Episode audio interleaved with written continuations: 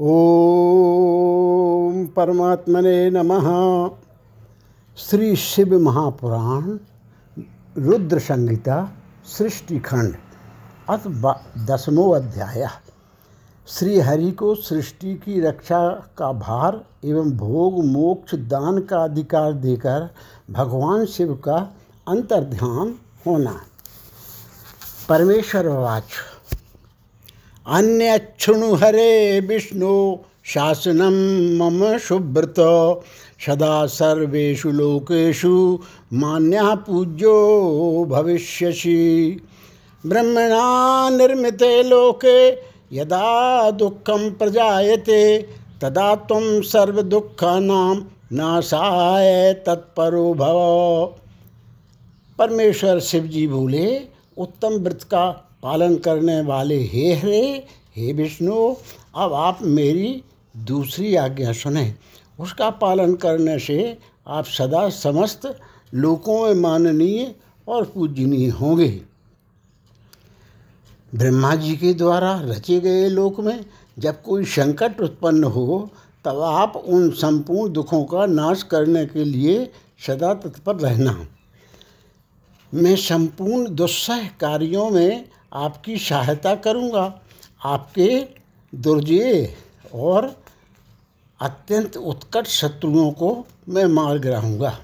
हे हरे, आप नाना प्रकार के अवतार धारण करके लोकों में अपनी उत्तम कीर्ति का विस्तार कीजिए और संसार में प्राणियों के उद्धार के लिए तत्पर रहिए।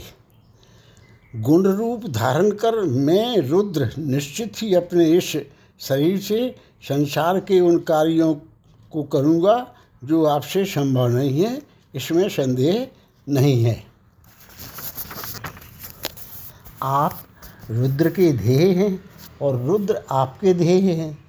आप दोनों में और आप तथा रुद्र में कुछ भी अंतर नहीं है। हे महाविष्णु, लीला से भेद होने पर भी वस्तुतः आप लोग एक ही तत्व हैं। यह सत्य है सत्य है, इसमें संशय नहीं है। जो मनुष्य रुद्र का भक्त होकर आपकी निंदा करेगा, उसका सारा पुण्य तत्काल भस्म हो जाएगा। हे पुरुषोत्तम विष्णु, आपसे द्वेष करने के कारण मेरी आज्ञा से उसको नरक में गिरना पड़ेगा। यह सत्य है सत्य है, इसमें संशय नहीं है। आप इस लोक में मनुष्यों के लिए विशेषता भोग और मोक्ष प्रदान करने वाले और भक्तों के ध्येय तथा पूज्य होकर प्राणियों का निग्रह और अनुग्रह कीजिए।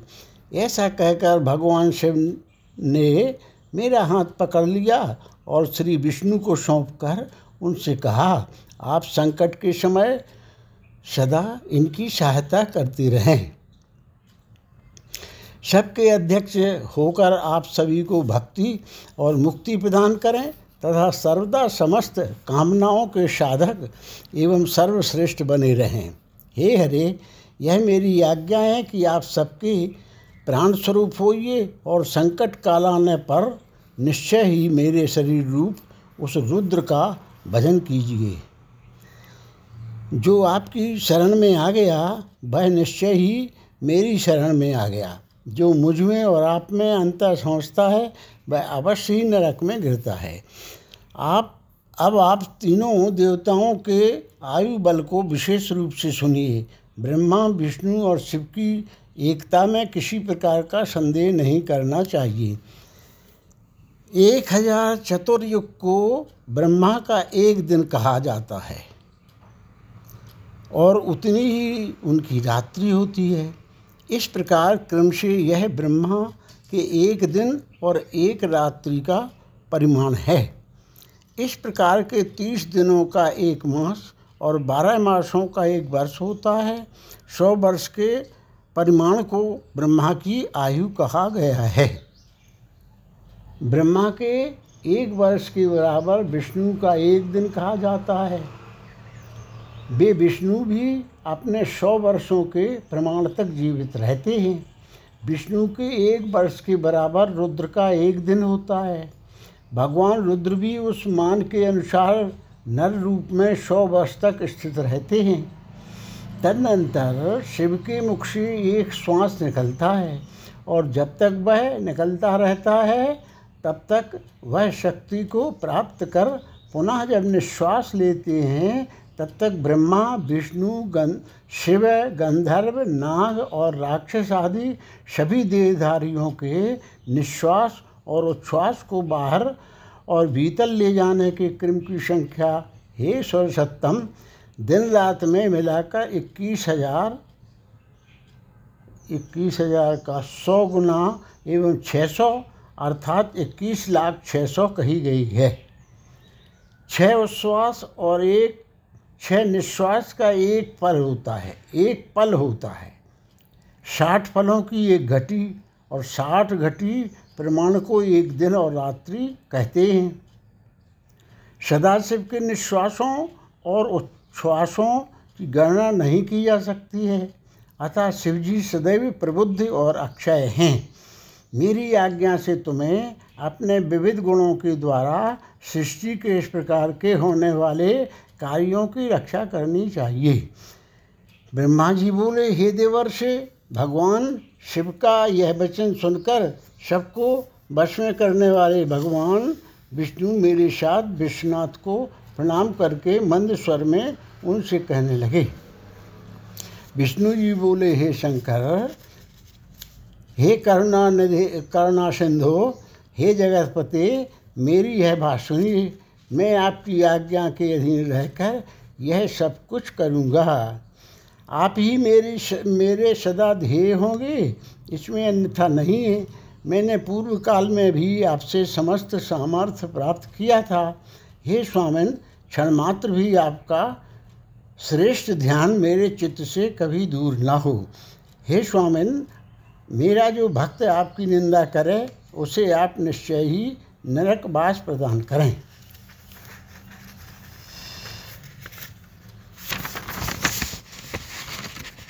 हे नाथ, जो आपका भक्त है, वह मुझे अत्यंत प्रिय है। जो ऐसा जानता है, उसके लिए मोक्ष दुर्लभ नहीं है। आज आपने निश्चय ही मेरे महिमा बढ़ा ही दी बढ़ा दी है। यदि कभी कोई अवगुण आ जाए तो उसे क्षमा करना ब्रह्मा जी बोले, तदनंतर विष्णु के द्वारा कहे गए श्रेष्ठ वचन को सुनकर शिवजी ने अत्यंत प्रीतिपूर्वक विष्णु से कहा कि मैंने आपके अवगुणों को क्षमा कर दिया है। विष्णु से ऐसा कहकर उन कृपा निधि परमेश्वर ने कृपा पूर्वक अपने हाथों से हम दोनों के संपूर्ण अंगों का स्पर्श किया। सर्व दुखहारी सदाशिव ने नाना प्रकार के धर्मों का उपदेश देकर हम दोनों के हित की इच्छा से अनेक प्रकार के वर दिए। इसके बाद भक्तवत्सल भगवान शंभु कृपापूर्वक हमारी ओर देखकर हम दोनों के देखते देखते शीघ्र वहीं अंतर्ध्यान हो गए। तभी से इस श्लोक में लिंग पूजा का विधान प्रचलित हुआ है। लिंग में प्रतिष्ठित भगवान शिव भोग और मोक्ष देने वाले हैं। शिवलिंग की वेदी महादेवी का स्वरूप है और लिंग साक्षात महेश्वर है। लयकारक होने के कारण ही इसे लिंग कहा गया है। इसी में संपूर्ण जगत स्थिर रहता है। जो शिवलिंग के समीप स्थिर होकर नित्य इस लिंग के आख्यान को पढ़ता है, वह छः मास में ही शिव स्वरूप हो जाता है। इसमें संदेह नहीं करना चाहिए। हे महामुने, जो शिवलिंग के समीप कोई भी कार्य करता है, उसके पुण्य का का फल का वर्णन करने में, मैं समर्थ नहीं हूँ।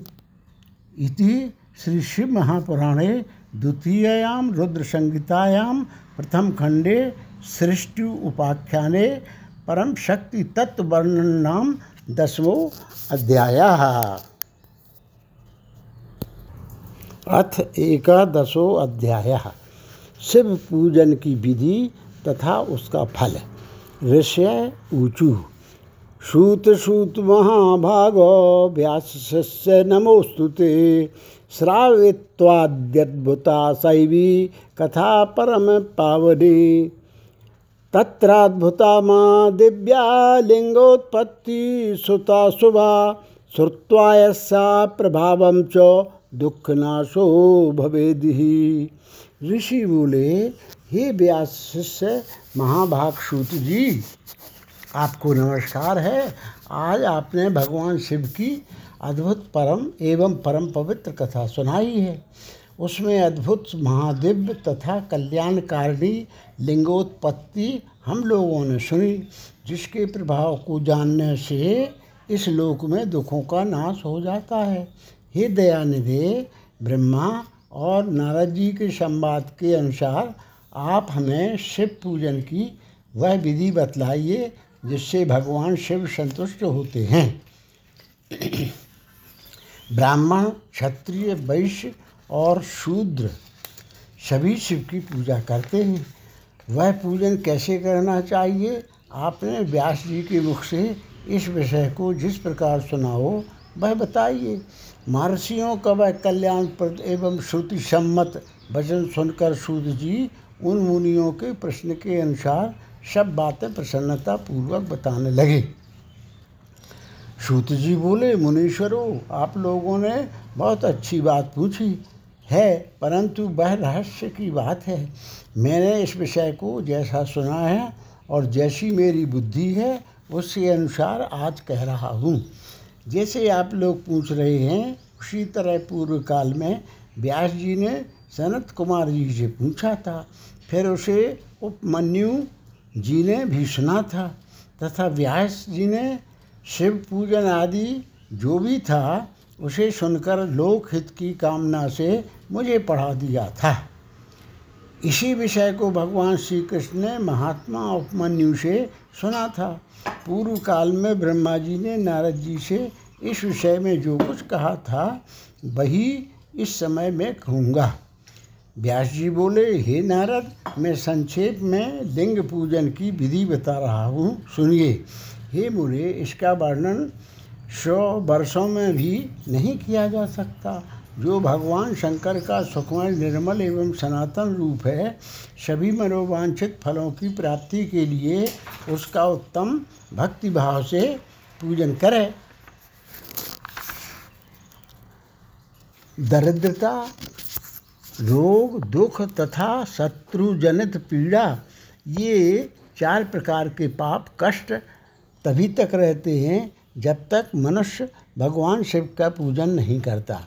भगवान शिव की पूजा होते ही सारे दुख विलीन हो जाते हैं और समस्त दुखों की प्राप्ति हो जाती है। तत्पश्चात समय आने पर उपासक की मुक्ति भी हो जाती है। जो मन और शरीर का आश्रय लेकर मुख्यतया संतान सुख की कामना करता है, उसे चाहिए कि संपूर्ण कार्यों और मनोरथों के साधक महादेव जी को, महादेव जी की पूजा करें। ब्राह्मण, क्षत्रिय, वैश्य और शूद्र भी संपूर्ण कामनाओं तथा प्रयोजनों की सिद्धि के लिए से विधि के अनुसार भगवान शंकर की पूजा करें। प्रातःकाल ब्राह्म मुहूर्त में उठकर गुरु तथा शिव का स्मरण करके, पुनः तीर्थों का चिंतन करके भगवान विष्णु का ध्यान करें। हे मुनि, इसके बाद मेरा देवताओं का और मुनि आदि का भी स्मरण चिंतन करके स्तोत्र पाठ पूर्वक शंकर जी का विधि पूर्वक नाम ले। उसके बाद शैया से उठकर निवास स्थान से दक्षिण दिशा में जाकर मल त्याग करे, हे मुनि, एकांत में मलोत्सर करना चाहिए। उससे शुद्ध होने के लिए जो विधि मैंने सुन रखी है, आप लोगों से उसी को आज कहता हूँ, मन को एकाग्र करके सुने। ब्राह्मण गुदा की शुद्धि के लिए पाँच बार मिट्टी का लेप करे और धोए, क्षत्रिय चार बार, वैश्य तीन बार और शुद्ध दो बार विधि पूर्वक गुदा की शुद्धि के लिए उसमें मिट्टी लगाए। लिंग में भी एक बार प्रयत्न पूर्वक मिट्टी लगानी चाहिए। तत्पश्चात बाएँ हाथ से दस बार और दोनों हाथों से सात बार मिट्टी लगाए। हे तात प्रत्येक पैर में तीन तीन बार मिट्टी लगाए। फिर दोनों हाथों में भी तीन बार मिट्टी लगाकर धोए। स्त्रियों को शूद्र की भांति अच्छी तरह मिट्टी लगानी चाहिए। हाथ पैर धोकर पूर्व शुद्ध मिट्टी का संग्रह करना चाहिए। इसके बाद मनुष्य को अपने वर्ण के अनुसार दातोन करना चाहिए। ब्राह्मण को बारह अंगुल की दातुन करनी चाहिए। क्षत्रिय ग्यारह अंगुल वैश्य दस अंगुल और शूद्र नौ अंगुल की दातुन करे। दातुन का यह मान बताया गया है मनुष्य मृत्यु के अनुसार काल दोष का विचार करके ही दातुन करे या त्याग दे। हे तात, षष्ठी, प्रतिपदा, अमावस्या, नवमी, व्रत का दिन, सूर्यास्त का समय, रविवार तथा श्राद्ध दिवस ये दंत धावन के लिए वर्जित हैं। दंत धावन के पश्चात तीर्थ आदि में विधिपूर्वक स्नान करना चाहिए। विशेष देश काल आने पर मंत्रोच्चारण पूर्वक स्नान करना चाहिए। स्नान के पश्चात पहले आचमन करके धुला हुआ वस्त्र धारण करें, फिर सुंदर एकांत स्थल में बैठकर संध्या विधि का अनुष्ठान करें।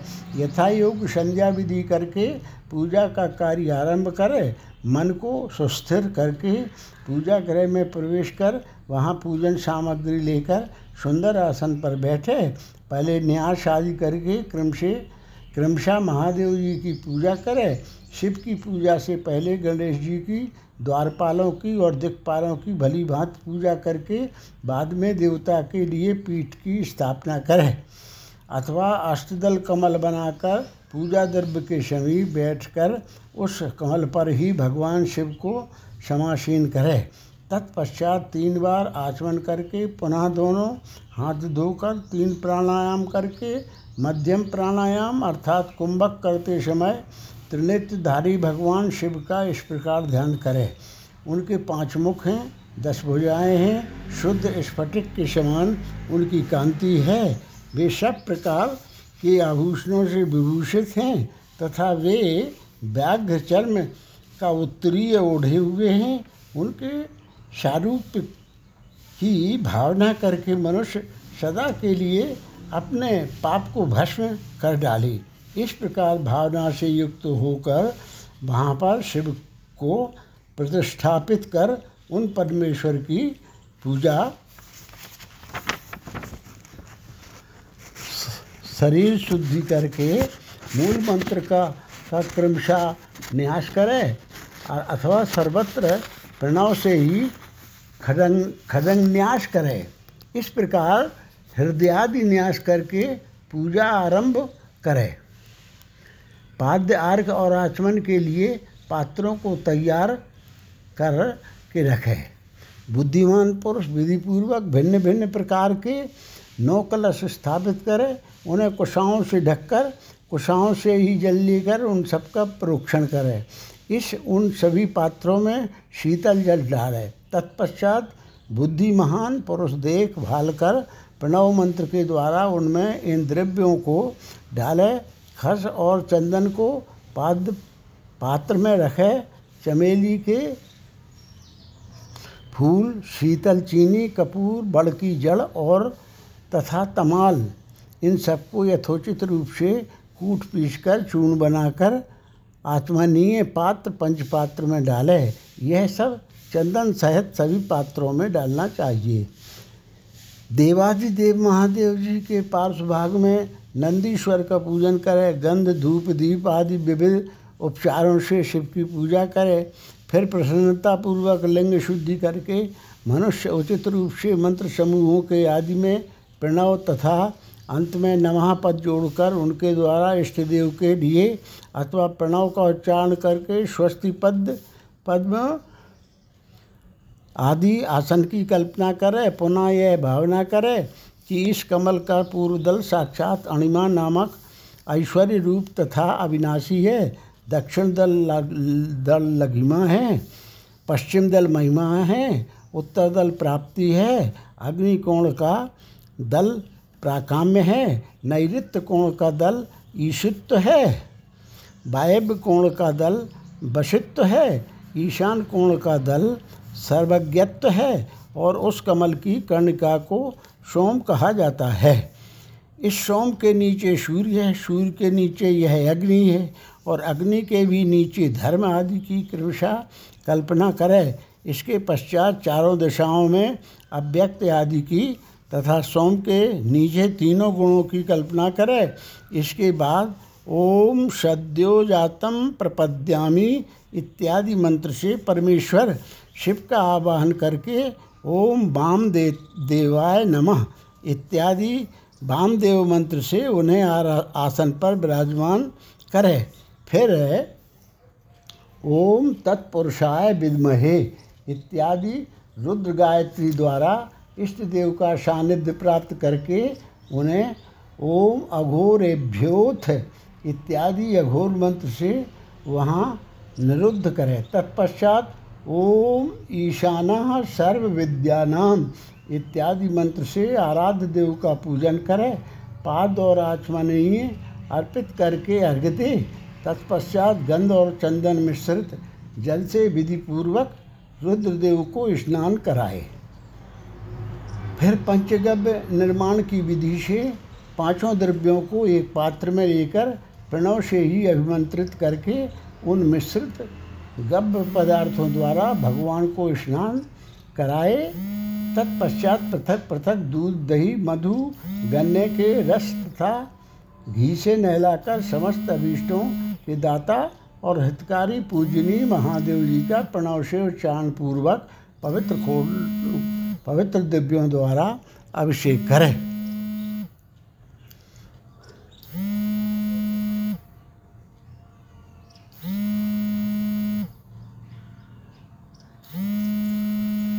साधक श्वेत वस्त्र से उस जल को यथोचित रीति से छान ले और पवित्र जल पात्रों में मंत्रोच्चारण पूर्वक जल डाले।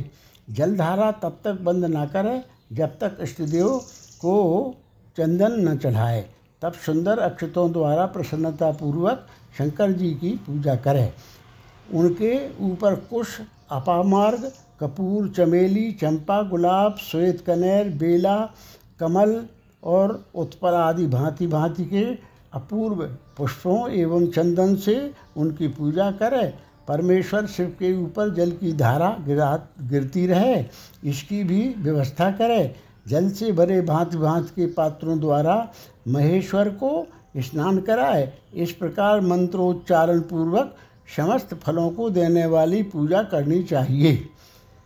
हे तात, अब मैं आपको समस्त मनोवांछित कामनाओं की सिद्धि के लिए उन पूजा संबंधी मंत्रों को भी संक्षेप में बता रहा हूँ। सावधानी के साथ सुनिए।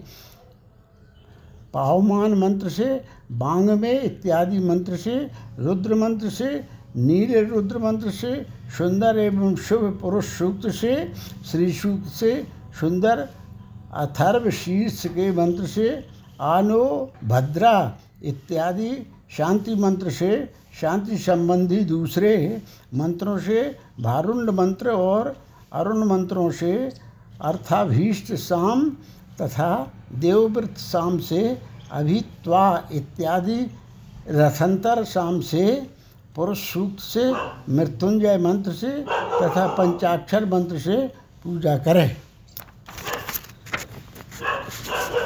एक सहस्त्र अथवा एक सौ जलधाराएँ वैदिक विधि से शिव के नाम से प्रदान करें।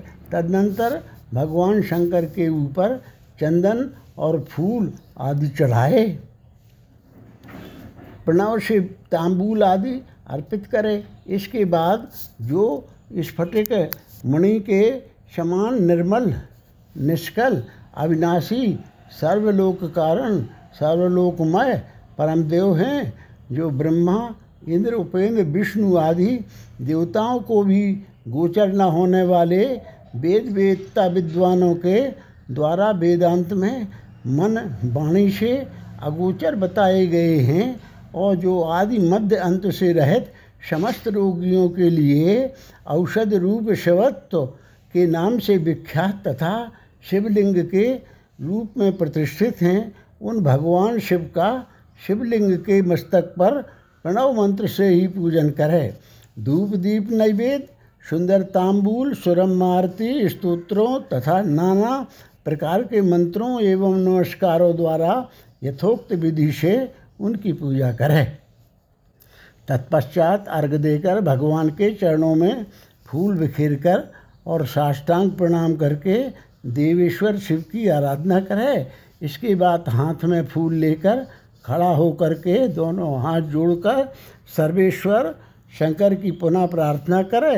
हे शिव, मैंने अनजान में अथवा जानबूझकर जो जब पूजा आदि सत्कर्म किए हों, वे आपकी कृपा से सफल हों। इस प्रकार पढ़कर भगवान शिव के ऊपर प्रसन्नतापूर्वक फूल चढ़ावे, तत्पश्चात स्वस्ति वाचन करके नाना प्रकार की आशीष प्रार्थना करे, फिर शिव के ऊपर मार्जन करना चाहिए। इसके बाद नमस्कार करके अपराध के लिए क्षमा प्रार्थना करते हुए पुनरागमन के लिए विसर्जन करना चाहिए। इसके बाद अघोर मंत्र का उच्चारण करके नमस्कार करें, फिर संपूर्ण भाव से युक्त होकर इस प्रकार प्रार्थना करें। प्रत्येक जन्म में शिव में मेरी भक्ति हो, शिव में भक्ति हो, शिव में भक्ति हो, आपके अतिरिक्त दूसरा कोई मुझे शरण देने वाला नहीं है। हे महादेव, आप ही मेरे लिए शरणदाता हैं। इस प्रकार प्रार्थना करके पराभक्ति के द्वारा संपूर्ण सिद्धियों के दाता देवेश्वर शिव का पूजन करें। विशेषता गले की ध्वनि से भगवान को संतुष्ट करें। तत्पश्चात परिवार जनों के साथ नमस्कार करके अनुपम प्रसन्नता प्राप्त करके समस्त लौकिक कार्य सुखपूर्वक करता रहे। जो इस प्रकार से भक्ति परायण होकर प्रतिदिन पूजन करता है, उसे अवश्य ही पग पग पर सब प्रकार की सिद्धि प्राप्त होती है। वह उत्तम वक्ता होता है तथा उसे मनोवांछित फल की निश्चय प्राप्ति होती है। रोग, दुख, शोक दूसरों के निमित्त से होने वाला उद्वेग, कुटिलता, विष तथा अन्य जो जो कष्ट उपस्थित होता है, उसे कल्याणकारी परम शिव अवश्य नष्ट कर देते हैं। उस उपासक का कल्याण होता है। जैसे शुक्ल पक्ष में चंद्रमा बढ़ता है, वैसे ही शंकर की पूजा से उसमें अवश्य ही सद्गुणों की वृद्धि होती है। इति पूजा विधि शंभो प्रोक्तस्ते मुनिषत्तमा। अतः परम च शुश्रु, शुश्रूषु किम पृष्ठासी च नारद। हे मुनि श्रेष्ठ नारद, इस प्रकार मैंने शिव की पूजा का विधान आपको बताया। हे नारद, अब आप और क्या पूछना तथा सुनना चाहते हैं? इति श्री शिव महापुराणे द्वितीयायाम रुद्र संहितायाम प्रथम खंडे सृष्टि उपाख्याने शिव पूजा विधि वर्णन नाम नाम एकादशो अध्याय। यान्तु देवगणा सर्वे पूजा मादाय मामकीम अभीष्ट फल दानाय, पुनरागमनाय च।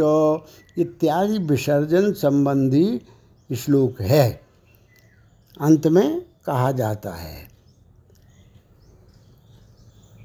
अघोरेभ्योथ घोरेभ्यो, घोर घोर तरेभ्य, सर्वेभ्य, सर्व सर्वेभ्यो नमेस्तु तु रुद्र रूपेभ्य ओम स्वस्ति न इंद्रो वृद्धस्रवाः, स्वस्ति न पूषा विश्ववेदाः स्वस्ति नक्तारक्षो अरष्टनेमि, स्वस्ति नो बृहस्पतिर्दधातु इत्यादि स्वस्ति वाचन संबंधी मंत्र हैं। काले वर्षतु पर्जन्या, पृथ्वी शस्यशालिनी देशोऽयं क्षोभरहितो, ब्राह्मणा सन्तु निर्भया, सर्वे च सुखिना सन्तु, सर्वे सन्तु निरामयाः, सर्वे भद्राणि पश्यन्तु, माँ कश्चित दुख भाग भवेत, इत्यादि आशीर्वाद प्रार्थनाएँ करनी चाहिए। अपराध सहस्त्राणि क्रियन्ते अहर्निशं मया, तानि सर्वाणि मे देव, क्षमस्व परमेश्वर। इत्यादि मंत्रों से क्षमा प्रार्थना संबंधी श्लोक हैं।